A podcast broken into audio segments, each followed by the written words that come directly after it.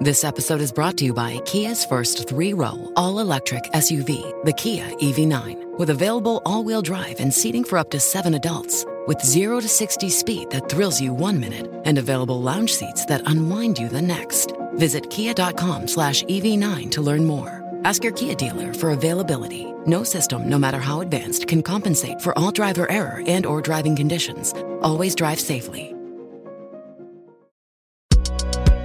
This is Engadget. Here's what's happening in the world of technology.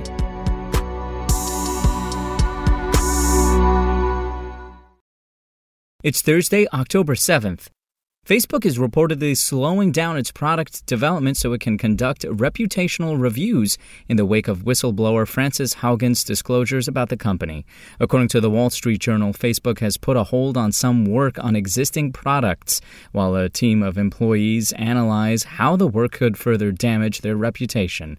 The group is looking at potential negative effects on children as well as criticism the company could face.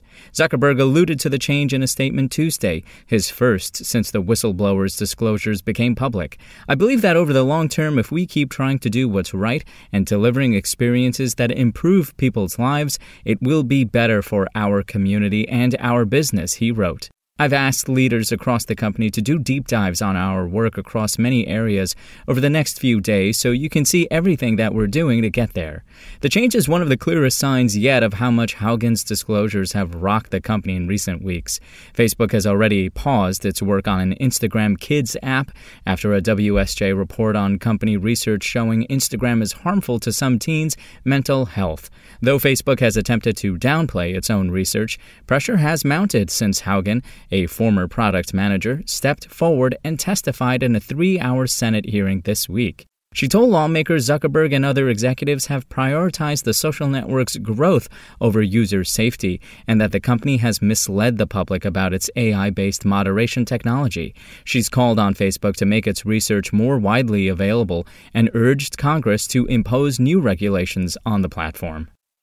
And developers who let users create an account in their iOS, iPadOS, and macOS apps will soon have to offer people a method of deleting their accounts in apps too. Apple says that as of January 31st, all app submissions, including updates, will need to include the option. The company announced this requirement alongside other App Store guideline changes at the Apple Worldwide Developers Conference in June as part of a push to give users more control over their data. As The Verge notes, Apple is only requiring developers to let people initiate deletion of their account from within the app, so apps might send you to a website or even a chat with an agent before you can actually close your account. It remains to be seen how useful this requirement will actually be in practice, given the tricks many developers employ to encourage you to remain as a user. Still, if you have an account in an app, deleting it will be slightly less of a headache, which can't be a bad thing. This will hopefully make it easier for people to ditch subscriptions and apps they aren't actually using. Elsewhere, App Store pages on iOS 15, iPad OS 15, and macOS Monterey, which is still in beta, now have a Report a Problem button, so you can flag any issues or concerns you have with an app to Apple.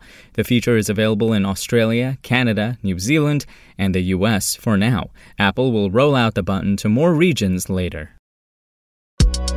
If you want to catch the latest tech news as it's happening, check out Engadget.com or tune in again every weekday.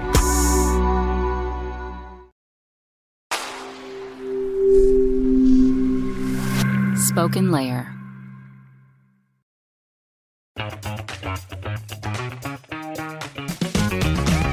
Hey there, I'm Dylan Lewis, one of the hosts of Motley Fool Money.